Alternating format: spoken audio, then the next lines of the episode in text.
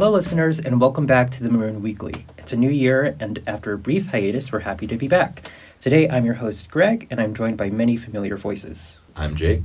I'm Pravan. And I'm Carter. All right, great. So, before we get started, did anyone do anything interesting over break? I did one of the career advancement tracks. I thought that was uh, very interesting. Mine was humanities in Paris. What did you think of your humanities track, Carter? I thought it was very interesting. Uh, of course, when one of the main takeaways I did learn was that uh, humanities in Paris often involve a strong command of French, which I unfortunately do not have. I have a functioning Italian, but uh, I don't really have a lot of uh, French French language abilities, unfortunately. Did most people on the track speak French? Uh, not most, but I would say there were a good number of them who did, and they would fare much better trying to get a job in France. What about you, Jake? I was just at home in Boston. It was very, it was very restful. Um, I, I liked that about my break. How about you, Pravan? Same here. Very much, uh, very much a long, uh, sort of uh, decompression session, I suppose, after after a stressful fall quarter. One thing that I did enjoy doing over the break was watching the World Cup. It gave me a bit of a new appreciation for soccer, something that you Chicago students might have been hearing about through the World Cup, and also the fact that our team just won the Division Three championship about a month ago. Um, after amassing 16 wins, one tie, and no losses during the regular season, your U Chicago men's soccer team became national champions in Division Three after beating Williams College two to nothing in Salem, Virginia. And in the process, their coach, Julianne Sitch, became the first ever female head coach to win any men's collegiate soccer championship. And this was only the second NCAA team championship for U Chicago in any sport after last year's D3 victory in men's tennis. Now, coming into the game, U Chicago had the stronger track record. Williams had a mediocre regular season, drawing more games than they won, but they had managed a number of upsets en route to the finals. But the Maroons were able to shut out their opposition with the only two goals of the game coming from U Chicago's Robbie Pino and Ryan Yetashevsky. When the game was over, their head coach, Julianne Sitch, walked out onto the field with only a small smile, applauding the job her student athletes had done. But when she was ambushed by some players off her bench with a Gatorade cooler, she broke into a grin. This article was originally reported by Finn Hartnett and is available on the Maroons website. It's a very fortuitous sort of combination of events and that the World Cup and uh, this collegiate uh, victory for Chicago have been happening around the same time. Like you, I've sort of kindled an interest in, in the sport, which I didn't really have before because of both of these things. Yeah, I mean, I did not really watched a lot of soccer. Um, once again, on when I was on the track in, in France, of course, I had I couldn't avoid soccer, um, and it was definitely an interesting activity. You didn't have to be watching the game to hear when, when the country scored a goal. yeah, were, were you there when they won the final? Uh, well, France didn't win the, the final. I was there when Oh, they when they won Jesus against uh, I believe it was Morocco, and that I mean I, I was, I was sort of walking through the streets and I could hear a goal before I was even watching the game. Okay, were you there when they lost the final? I was in a plane and the, the whole plane was watching it virtually. That's Um, funny. yeah, it, it was interesting. Yeah, I was. I'm sorry. I just remembered Mbappe's goals and attributed that to them winning, but they, they didn't win despite his heroics. Yeah, yeah. But it was it was nice that you know there there was this overlap that so many people are are engaged with soccer because of the World Cup and the fact that it overlaps with the University of Chicago's first uh, division championship in this in the sport. I think it, it means that there can be a lot more attention to the University of Chicago's athletes um, and and to their victory. Yeah, and earlier this fall, the cross country team also not the entire D three championship, but they won the the UAA conference, which was also good news for the athletes. Oh, I didn't know that. Good for them. And uh, the Maroon reported on that as well back in November. But uh, the the another interesting thing about the the time the the timeliness is that the the day the U Chicago team won was also the day the USA team lost to the Netherlands in the round of sixteen which uh, I, I watched. I watched one match, and then like a couple hours later, I heard that U Chicago had won, and I'm sure a lot of people who were commiserating the loss of our national team felt a little better a couple hours later. Hmm. Yeah, as for me, I was way more invested in the World Cup than I thought it would be. I was initially rooting for the U.S. just you know because I live here, um, but eventually I was rooting for France, and I was really disappointed. Um, during the final. It was a crazy final. Um, I mean, yeah. Um, all right, so next story will go to me, and I will report on a vigil held in December. So, on December 5th, over 100 community members gathered on the main quad to mourn the 10 victims of an apartment fire in Xinjiang, China. The fire, which broke out in a residential high rise, had become a focal point for those protesting China's zero COVID policy, which I'll add has recently been repealed. Many here and in China at the time felt stringent lockdown measures, including a roadblock and the building's and the building's closed fire exit, delayed emergency responders from responding to the fire. The tragedy sparked mass demonstrations across major cities in China against the zero COVID policy, and thousands of protesters demanded that the government lift COVID related restrictions, with some going as far as to challenge China's leader, Xi Jinping, and the Chinese Communist Party. The UChicago Vigil drew students from a variety of places and institutions, including Ohio State University and Northwestern. Other universities across the country, such as Columbia, Harvard, and Duke, organized similar events. And the story was first reported by Yuan Liu and is up on the Maroons website. It's interesting to hear that an event, uh, you know, so far away is, is drawing action from students here locally. Um, it really goes to just the power that we have in the United States experienced similar lockdown measures and similar um, you know institutions and China's going through those a lot later than America did and to see that echoing um, across the ocean and, and having a, such a reaction locally is, is quite interesting. Another thing that's interesting to me is that I remember back in sort of mid 2020, I suppose, when China was all but done with the virus, it seemed like. They had contained it relatively well compared to Europe and the US. We were still struggling with it well into 2021. But I guess this this is a, this is a lesson that's basically you know COVID can always catch up with you, pandemic, uh, other uh, situations that you think you're done with them, but you maybe you, you never really are. Yeah, um, I think the most shocking stat that I've heard about China and COVID in recent days is that um, this may have been a few weeks ago. Um, it was reported that half of the passengers on planes from China into Italy had COVID. Mm. Half. Wow. And I, I imagine that it w- wasn't actually true that half the population of China had COVID at the time, but it's it's crazy that from that subset of the population, like that's what it was, um, a full Mm. fifty percent. So it's it's really um, tearing through China at the moment, and I mean, I hope they figure out a way through it. Yeah, I've definitely heard of new a new variant coming through, and it would not surprise me if next week we are reporting on yet another variant of COVID. Yeah, I believe the variant XBB is now dominant in New England, making up um, over seventy-five percent of cases, and I'm sure it'll hit the Midwest in earnest before too long. I'll also say that people have been pretty vocal about this, I would say, for a while on campus. Um, I've seen chalk in front of Cobb Gate. I've also seen flyers in Max P and in Bartlett. Um, so yeah, it's you know it's it's interesting, and I guess it kind of culminated in that. And personally, I'm relieved to see that the restrictions have been lifted. Um, yeah, and as I remember, if I remember correctly, they're actually lifting like today. If you look, at, Mhm. there's like a Wall Street Journal article. You look at flight bookings, and they've spiked like around this time. Um, all right, so for our next story, we go to Carter with the story on Provost.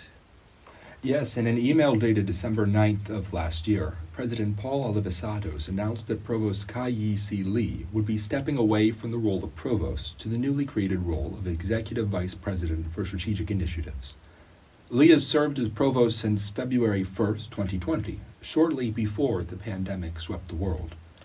Alongside working to minimize the impact of that pandemic on students, including by communicating tuition assistance initiatives to the student body, Lee has overseen the launch of a number of new initiatives, including the Data Science Institute and the Department of Race, Diaspora, and Indigeneity. President Alivisatos explained in his email that Lee's new role as Executive Vice President for Strategic Initiatives is designed to oversee new opportunities that exist, quote, at the intersections of disciplines and in partnership with other institutions. Provost Lee will continue to serve as provost until a successor is named and begins in the role, which is expected to occur by the end of this quarter. For a deeper look into Provost Lee's career and tenure, see the article by Emma Jensen on the Maroons website. This just goes to show how how uh, how much can happen in just two years. Because uh, since February first, twenty twenty, as as you said, Carter, there have been so many changes to the university. Um, there's always obviously been COVID and uh, even a new president. So uh, I guess it's it's just interesting to see how only over a short period of time would uh, uh, Provost Lee's tenure uh, a lot has happened and she's had a lot to do with it. Right, yeah. It, particularly for me, I mean, I, I'm a fourth year here. I believe all of you are second years. Um, I started before she took over as provost, and of course before the pandemic, and it really does feel like a different place um, before and after the pandemic, and just a lot has changed. And really, four years is not very much time. Can you elaborate on what some of those changes have been? Well, certainly the community is materially different. Um, the the scope of activities that are available, um, the the school spirit is is quite different, and, and there are a lot of things that are coming back. I know the student abro- uh, study abroad fair is coming this Wednesday for the first time since before the pandemic, and similar events that have, have been working to build community or to promote informations are returning, but they're just um, you know it, it's very late um, in, in comparison, and, and it, it just doesn't really feel like the same place because of those changes, because of that gap. So, so you think that there are like substantively fewer activities available, a little less connectivity? I think it's more about that- traditions. There Yeah. are substantively fewer traditions, at least in my experience. Um, I, I, I'm part of Alper House in Max East, and I've been there. This is my fourth year in the house. Yeah. So I've seen, you know, what, what it used to be and what it is now, and at the very least, in terms of house events and in terms of um, student offerings, it's just it's. At least I haven't seen as many. If they exist, they're less well publicized. There is not as much campus awareness of them, and it's really taking a lot of time to re- return to anything like what it was beforehand. Pravan and I are in Halperin House in South, and I remember that last year. Um, I, I just remember hearing that there hadn't wasn't anyone in that house who had been there before COVID. Not the RHs, not second years, and the R one of our, the RAs had been there the year before, but um, again, no one, no one from before COVID. So there are certain traditions where we just don't really know what had been happening necessarily. Um, and so certain things get lost. And you can try to make your own traditions, make your own community, and that can work for a lot of people, but for others it won't, and there will be some substantive fabric that is lost. What, what do you think about this, Prabha? Yeah, I, I agree with that. I have been in both of your houses actually. I was I was in Alper last year, um, and I think that though there uh, there isn't, you know, there's been there are preconceived notions on um, on house culture in certain houses and traditions in certain houses compared to other houses or certain residence halls compared to other residence halls. I think the uh, randomization when you're in first year and when you don't really when you can specify which buildings you want to be in, but it's it's generally randomized and um, you you really get luck of the draw. I feel like that's that and COVID have uh, both been major contributors to sort of this decline of traditions that we're all seeing in, in, in the dorms. And I just hope that we can find a way to sort of preserve these things. Um, and, you know, maybe when we come back and visit the university in 10, 15 years' time, it'll be a completely different place. Um, if, you know, even in two or four years, um, as we're seeing. Uh, but hopefully we can still see some of the things that have made our, our experience so wonderful and unique eh, when uh, when we're no longer here. Carter, would you say at the time the housing policy change was controversial? Which housing policy change? Actually, I don't know. Do you mean the one that said that uh, students now had to stay on for two years instead of just one? I mean the other one, like uh, students couldn't select dorms. They would they had to like rank preferences, or is that before you came so, here? That was uh, that changed after. So my year, why we were allowed to select a preference Okay. for for our dorms. It was after that that they decided they would select your dorms by your humanities sequence. I believe, at least that was what I heard. Yeah, that's sort of the vague outline of it, but I don't I don't think anyone ever knows based on their humanities pick um, Right. where they end up, and like it's it's not like everyone in a given house is in the same humanities class. It's Mhm. like in a given house maybe there are like three or four. I think that was done during the pandemic specifically so that they could minimize, um, or that is to say that individuals who were in the same humanities class could be in the same building and they could see each other without Yeah. risking further spread. Yeah. Um, I don't know that that was something that would have been done without the pandemic. Mm. That's a good point. All right, so we could move on to our next story. We have one on DU from Pravan. Yes, as many of you have heard, Delta Upsilon no longer has a chapter on the U Chicago campus. The governing body of the fraternity, Delta Upsilon International, or DUI for short, cites several fa- failures of the Chicago chapter in representing the organization, and its board has voted to revoke their charter. Some of these concerns include failure to meet the conduct guidelines expressed in the Men of Merit chapter standards, which are issued from the top, the $60,000 of debt owed to DUI, the rundown quality of the house, and complaints from neighbors about noise, trash, and hazing. DUI also cited the unpreparedness and irresponsibility of the four chapter representatives for a hearing in November regarding the state of the chapter. Uh, on the Chicago side, the former chapter claims they received little financial help from DUI after the pandemic struck, and they express a longstanding desire to sever ties with the fraternity. They consider the revocation, quote, mutually beneficial, and since publication of this article, actually, the chapter has rebranded and is continuing activities as the Iron Key Society. This article by Austin Zeglis is available in print and on the Maroon website. Their international name is actually DUI. Yes, it is. I hadn't even picked that up. Nice. That's that's brutal. Oof. I wonder I wonder if they use that terminology. Like if they if they ever use that Uh, acronym themselves. I wouldn't if I were them. Who knows? Huh. Yeah.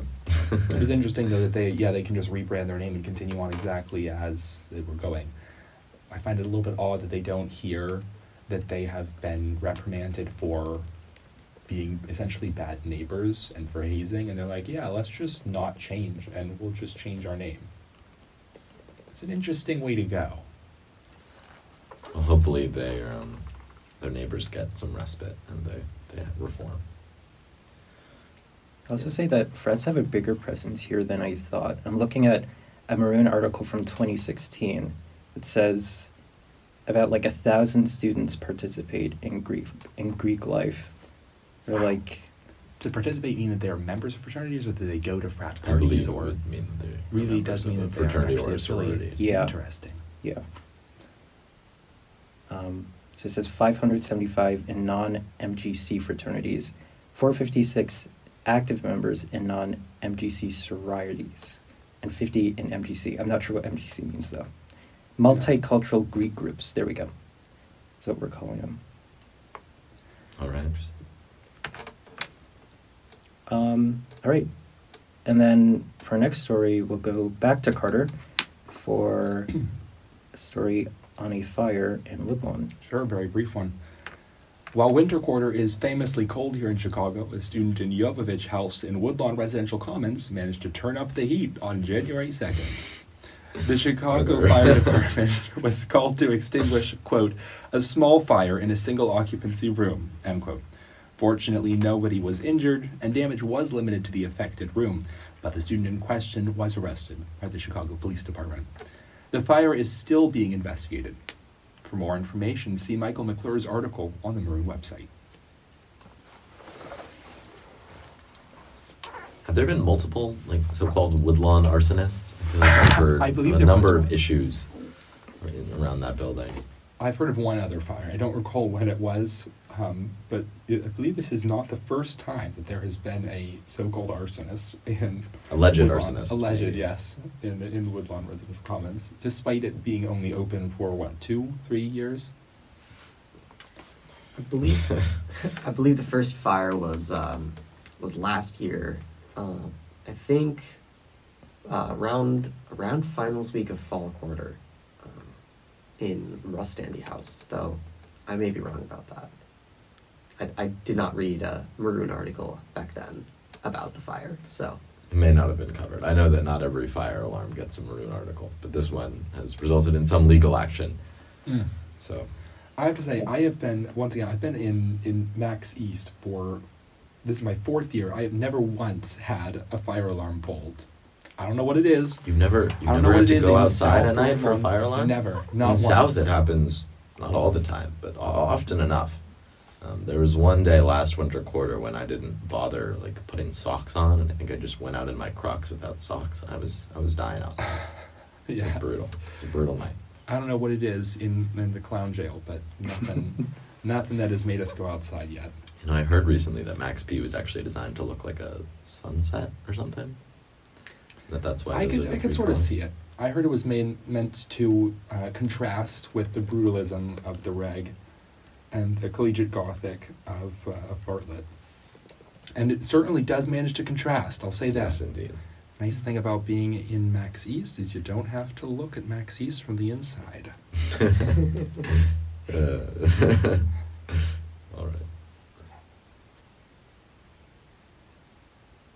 Wait, sorry. I, I was trying to remember a fact that I read about Max P about its design. They modeled it after I don't know some something in like the southwest. Uh, Would it be like Pueblos or something? Pueblos. That's Pueblos, exactly it. Right. Interesting. Um, Really? Other than the color being vaguely desert-like, I'm not. I don't know. Yeah, no, I think Stanford does it better. Yeah, I have to say I, I live in Max P's too. Um, this is just my subjective opinion. I, I don't like it at all. I think aesthetically, it's probably the worst building on campus. I do I do agree with Carter though. Like I don't know how much the outside the of your building, like how much it actually affects your enjoyment in any way. Yeah, you're I not mean, you're looking at it inside. Like, much. really, who cares? I never I rarely like stop and just observe the outside of South and just you know walking through the door.